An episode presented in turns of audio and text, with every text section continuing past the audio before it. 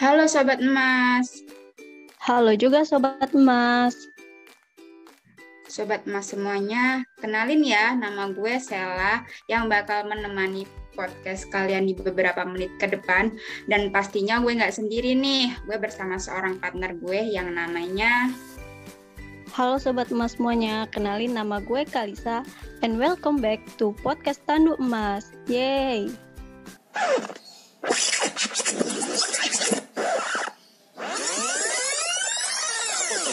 Sobat Emas nih udah pada tahu belum sih apa itu podcast Tandu Emas? Nih, buat sobat emas yang belum tahu, Gue kasih clue deh. Clue-nya itu adalah barang yang sering digunain untuk angkat korban, tapi tuh berkilau-kilau gitu, Fadli. angkat korban tapi berkilau-kilau. Keranda glowing. Tumben sih omongan lu bener. Iya dong.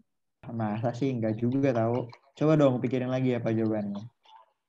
Hmm, ah, nyerah deh gue.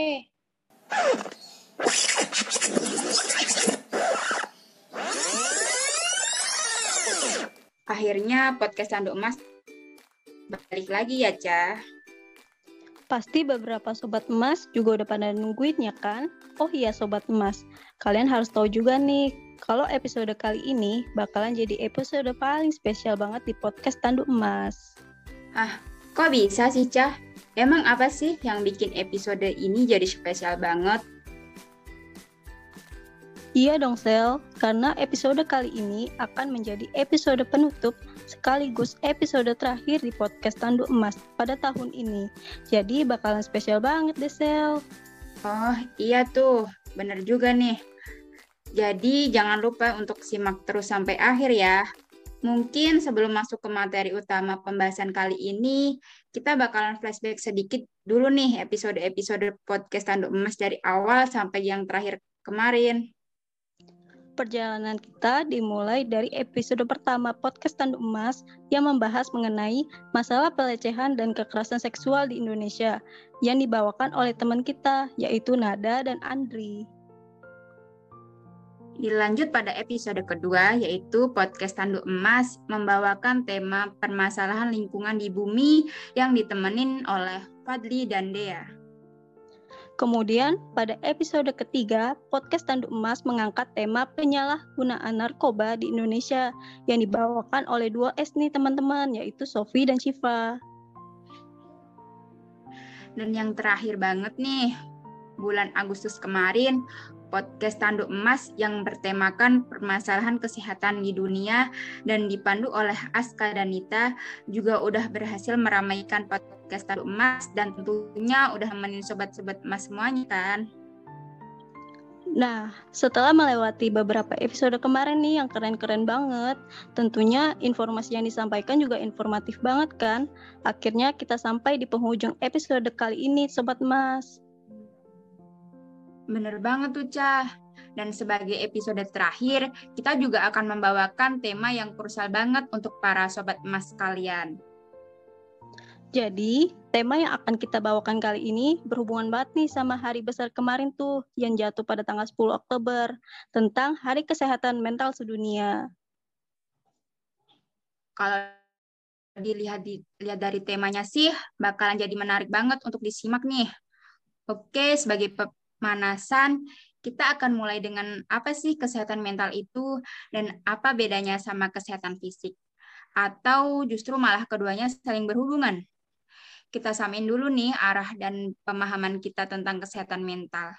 Ica mungkin bisa jelasin untuk sobat emas semuanya. Oke, gue jelasin ya.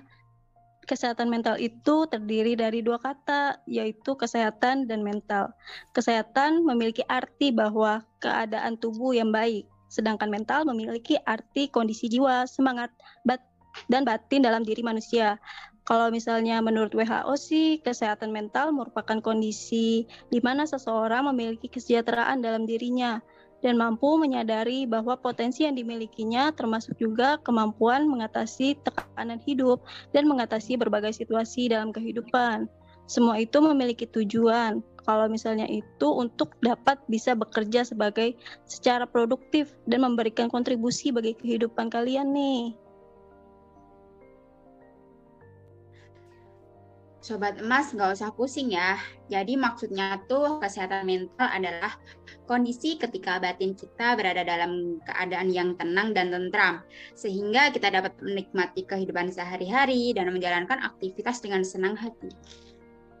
Benar banget tuh Sela, dan kesehatan mental ini juga berbeda dengan kesehatan fisik manusia. Seperti yang gue sebutin tadi, kalau kesehatan fisik berhubungan sama badan atau tubuh kita dalam kondisi yang baik. Sedangkan kesehatan mental berhubungan dengan kondisi jiwa dan batin kita yang dalam keadaan baik juga. Jadi kalau fisik itu kesehatan dari luar yang dapat dilihat oleh banyak orang. Sedangkan mental kesehatan itu dapat dilihat dari dalam dan hanya dapat dirasakan oleh masing-masing orang. Sobat emas semua pasti udah pada tahu kan Walaupun keduanya berbeda, tetapi keduanya saling berhubungan satu sama lain loh. Jadi gini, kesehatan mental dan kesehatan fisik secara bersama-sama mempengaruhi kesehatan manusia secara umum. Kalau salah satunya bermasalah, maka yang lain pun ikut bermasalah. Contohnya gini nih, Apabila seseorang mengalami masalah kesehatan mental seperti depresi, maka kesehatan fisik lainnya juga akan terganggu akibat dampak yang dirasakan. Misalnya, dapat meningkatkan risiko terkena diabetes, penyakit jantung, dan bahkan stroke. Wah, serem juga ya. Bisa juga ketika seseorang sedang mengalami masalah kesehatan fisik yang parah, maka kesehatan mentalnya pun juga bisa ikut terganggu. Nah, jadi kita sepakati bersama-sama sekarang ya. Kalau kesehatan mental dan kesehatan fisik itu sama pentingnya dan gak boleh dibeda-bedain ya. Keduanya harus sama-sama diperhatikan, dinomor satukan, dan yang paling penting, gak boleh ada yang dipandang sebelah mata. Apalagi kalau misalnya diremehin sama siapa aja, termasuk sama diri kita sendiri.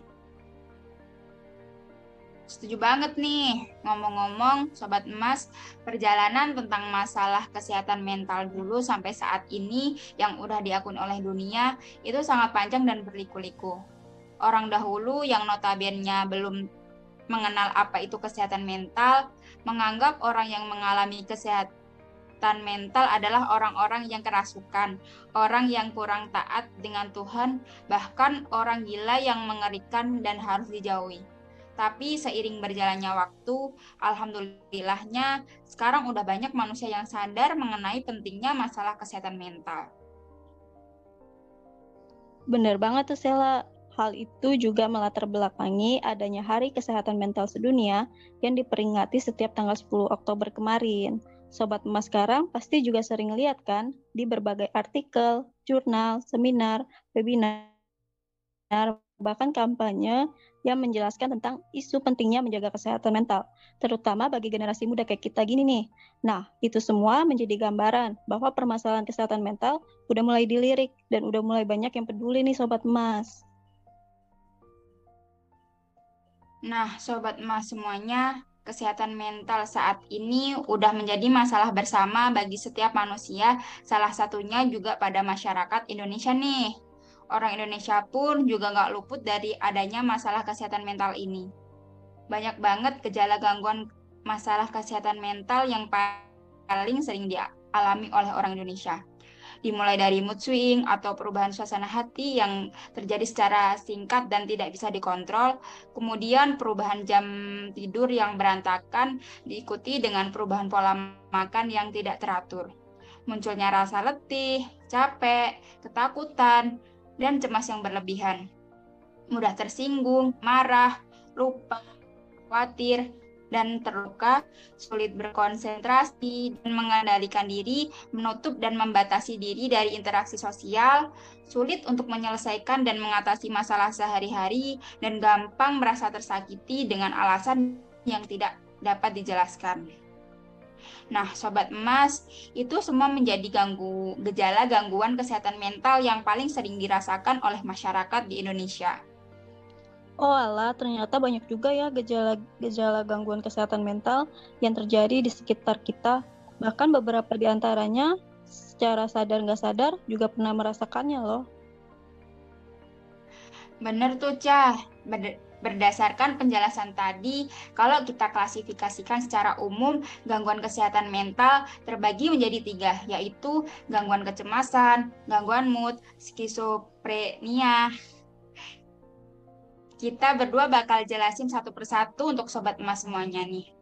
Pertama, ada gangguan kecemasan, di mana merupakan kondisi seseorang yang memiliki ketakutan dan kecemasan terhadap suatu hal tertentu dan lebih memilih untuk menghindari hal tersebut. Contoh kasus dari masalah gangguan kecemasan ini meliputi generalisasi anxiety disorder berupa perasaan khawatir yang dapat menyebabkan timbulnya gangguan tidur, perasaan gelisah terhadap sesuatu, dan kelelahan hingga tegang otot. Selanjutnya, ada gangguan panik yang terjadi secara tiba-tiba akibat adanya ketakutan berlebihan dan ditandai dengan meningkatnya detak jantung, nafas pendek, pusing, dan gemeter. Dilanjut, ada fobia, yaitu perasaan takut berlebihan terhadap suatu objek atau situasi tertentu yang dapat mengganggu penderitanya. Kemudian ada OCD atau Obsessive Compulsive Disorder yang merupakan kondisi seseorang dalam melakukan aktivitas secara berulang-ulang. Gangguan ini akan mengganggu pikiran seseorang dan akan selalu memaksa penderitanya untuk melakukan suatu hal tertentu. Terakhir ada Post Traumatic Stress Disorder atau yang sering dikenal PTSD, yaitu trauma akibat pengalaman masa lalu yang tidak menyenangkan. Jadi, ketika penderita PTSD mendapatkan situasi yang mirip dengan kejadian traumanya, maka ia akan selalu teringat sesuatu tersebut dan membayangkan bahwa kejadian itu akan terulang kembali kepadanya. Selain gangguan kecemasan, selanjutnya ada gangguan mood atau mood disorder, di mana menyangkut perasaan dan suasana hati seseorang yang dalam keadaannya tidak baik-baik aja. Contoh dari gangguan mood ini berupa kondisi stres, depresi, bahkan gangguan bipolar. Jenis gangguan pada kesehatan mental yang terakhir adalah schizophrenia yang merupakan gangguan kesehatan mental kompleks dengan gejala yang dapat terjadi seperti perasaan halusinasi, kurang motivasi, dan mood datar. Serem banget ya Sobat Emas, Bahkan yang lebih serem lagi ini faktanya, gangguan tersebut dirasakan oleh banyak dari generasi muda di Indonesia yang rata-rata mengaku pernah mengalami hal tersebut. Terlebih lagi banyak juga yang mengaku pernah mengalami gejala itu justru belum pernah mencoba atau melakukan penanganan yang baik oleh ahli di bidangnya. Jadi banyak dari generasi kita yang lebih memilih untuk menyelesaikan masalahnya sendiri. Sangat disayangkan sekali ya Sobat Emas melihat parahnya gejala yang timbul akibat masalah kesehatan mental itu kan tentunya bakal bikin aktivitas kita menjadi terganggu dan hasilnya pun jadi kurang maksimal juga kan. Oh iya, di antara banyak gejala gangguan kesehatan mental tersebut, kira-kira penyebab paling banyaknya apa sih, Cah? Nah, Sobat Emas, menurut survei, faktor pemicu gangguan kesehatan mental sangat beragam nih. Contohnya, mulai dari masalah finansial, perasaan kesepian seseorang, tekanan dari pekerjaan, tugas, dan kewajiban lainnya, trauma masa lalu yang masih menghantui pikiran, tekanan dari orang terdekat, lingkungan yang toksik dan tidak sehat, dan sisanya berasal dari perlakuan orang-orang sekitar, seperti adanya diskriminasi, bullying, kekerasan, dan komentar negatif lainnya yang kita dapatkan di media sosial ataupun kehidupan nyata. Wah, ternyata penyebabnya banyak juga ya Sobat Emas. Ada yang berasal dari dalam diri kita sendiri, tekanan pekerjaan, dan sisanya dari pengaruh orang sekitar. Iya, benar banget tuh Sel. Makanya kita harus berhati-hati dan sebisa mungkin untuk tidak menimbun masalah yang justru akibatnya akan menimbulkan stres berlebih. Kalau ada masalah, coba deh langsung diselesaikan dengan baik dan jangan sampai menjadi masalah jangka panjang. Dan kalau ada pekerjaan juga harus cepat dikerjain biar nggak semakin numpuk. Satu lagi nih, kita juga harus kuat menghadapi tekanan dari orang sekitar kita. Eh, tunggu-tunggu. Ngomongin soal masalah kuat tadi nih, gue pernah denger stereotip yang bilang katanya mental generasi Z kayak kita gini tuh lebih lemah dibanding generasi-generasi sebelumnya ya. Bener nggak sih, Ca? Nah, gue juga pernah lihat dan dengar pendapat yang bilang kalau generasi kita ini generasi yang manja, cengeng, dan mentalnya juga lemah. Tapi setelah gue cari tahu kebenarannya, ternyata menurut data generasi kita emang cenderung nih memiliki masalah kesehatan mental yang lebih tinggi dibandingkan generasi yang lain. Oh, berarti adanya cap lemah tersebut bener dong. Dan kenapa kok bisa generasi kita? Emang ada apa di balik hal itu? Eits, satu-satu dong Sel. Oke, jadi gini, pendapat tersebut nggak sepenuhnya benar dan nggak juga salah. Kita nggak bisa juga dong ngejudge orang itu manja, cengeng, mentalnya lemah gitu aja. Apalagi sampai bawa-bawa generasi Z. Padahal di luar sana banyak juga kok generasi kita yang karakternya kuat dan berlawanan sama semua hal itu. Tapi kenapa opini tadi mengarah ke generasi kita? Penyebabnya karena generasi kita ini adalah generasi peralihan berbagai isu dan kemajuan teknologi yang semakin pesat dan kompleks. Adanya internet dan media sosial menjadi faktor pendukung yang membuat generasi kita disebut generasi yang lemah. Maksudnya adalah kita dari kecil udah disuguhin nih sama keadaan, kondisi dan lika-liku kehidupan orang dewasa pada umumnya. Nah, dari hal tersebut yang kemudian menimbulkan kesan trauma, cemas, khawatir, dan takut terhadap suatu masalah yang belum tentu terjadi. Selain itu, ada selain itu berbagai kemudahan yang ada saat ini juga menimbulkan stigma bahwa generasi kita ini adalah generasi yang manja. Ditambah lagi, generasi kita dikenal sebagai generasi dengan tingkat pendidikan yang jauh lebih baik. Nah, hal tersebut juga sejalan dengan berbagai masalah kesehatan mental karena adanya tuntutan dan kewajiban yang dibebankan kepada generasi kita kayak gini. Hasilnya, generasi kita ini menjadi sangat peka dan sensitif terhadap masalah apa pun yang terjadi.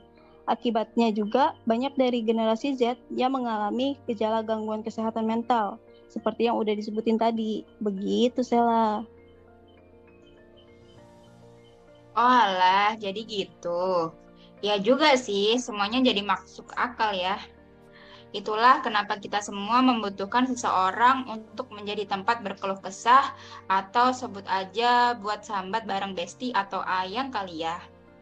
Karena emang beban yang kita pikul sebagai generasi muda sangat saat ini sangat banyak dan tentunya penuh dengan tekanan. Menurut gue juga generasi muda sekarang udah punya pemahaman dan kesadaran yang cukup baik mengenai masalah kesehatan mental.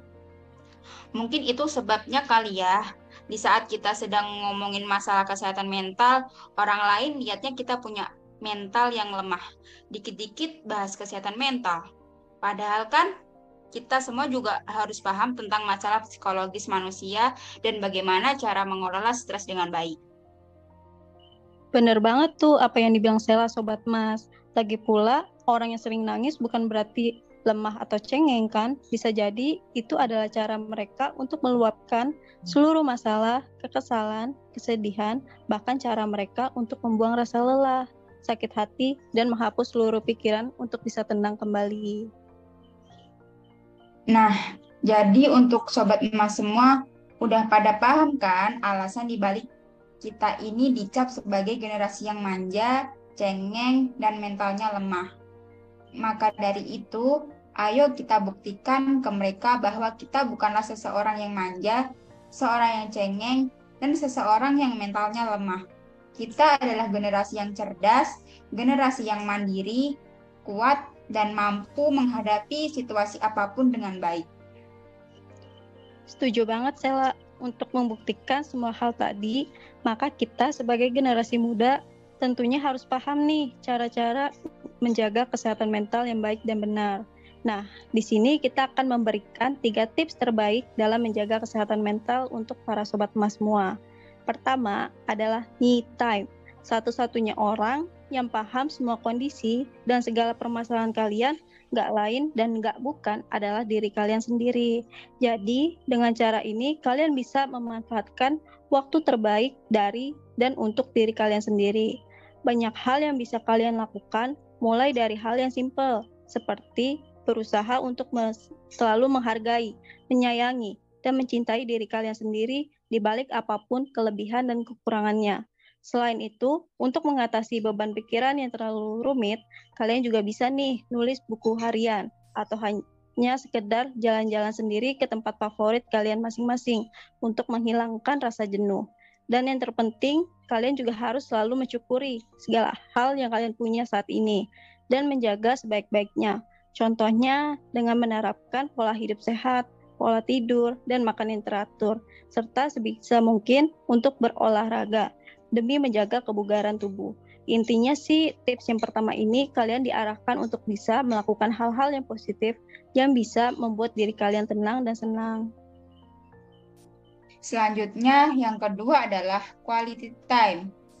Kalian bisa mulai dengan banyak menghabiskan waktu bersama orang-orang terdekat yang kalian sayangi seperti keluarga, sahabat, atau bahkan pasangan kalian masing-masing. Hal tersebut dikarenakan kualitas hidup seseorang sangat dipengaruhi oleh kehidupan mereka bersama orang-orang terdekat. Dengan memanfaatkan waktu bersama tersebut, maka secara naluriah fisik dan batin kalian akan merasa senang dan akan mengeluarkan semangat baru serta aura positif juga dapat bermunculan di hidup kalian. Dengan begitu, segala permasalahan yang kalian sedang hadapi perlahan akan terlupakan dan hilang dengan sendirinya. Ditambah suasana hati kalian juga akan menjadi positif dan akan membantu mengurangi beban pikiran kalian. Jadi, intinya tips kedua ini lebih mengarahkan kalian untuk nggak lupa berinteraksi dengan orang di sekitar kalian agar kalian nggak merasa sendirian dan lebih merasa dicintai dan berharga untuk orang lain. Tips yang ketiga sekaligus menjadi yang terakhir yaitu menjaga kesehatan mental adalah life goals time. Artinya adalah tips ini kalian diarahkan untuk bisa fokus merangkai tujuan hidup kalian ke depannya. Kalian bisa mengembangkan potensi dalam diri kalian masing-masing dan merencanakan serta melakukan hal-hal yang kalian ingin lakukan. Dengan membuat tujuan hidup, maka kalian akan merasa punya cita-cita dan menjadi lebih semangat dalam menjalani kehidupan. Nah, Sobat Emas, semua tips tadi bisa menjadi referensi kalian dalam menjaga kesehatan mental dan untuk menumbuhkan semangat dalam menjalani hidup di tengah tekanan yang bisa berasal dari mana aja. Perlu diingat juga ya Sobat Emas bahwa menjaga kesehatan mental sama pentingnya dengan menjaga kesehatan fisik. Keduanya harus sama-sama dijaga dan diperhatikan sebaik mungkin untuk bisa menciptakan kondisi fisik, psikis, dan emosi yang stabil dan sehat. Jadi kesimpulan dari pembahasan kali ini apa ya? Kesimpulannya adalah kesehatan mental merupakan permasalahan penting yang harus dipahami oleh setiap manusia di dunia. Berbagai gangguan yang timbul akibat kesehatan mental pun tidak boleh dianggap sepele kalian bisa menyelesaikan dengan cara bercerita ke orang yang kalian percaya atau bisa langsung mendatangi serta menghubungi layanan kesehatan mental seperti pada psikolog dan psikiater. Perlu diingat juga nih, orang yang datang ke layanan kesehatan mental bukan berarti orang tersebut lemah.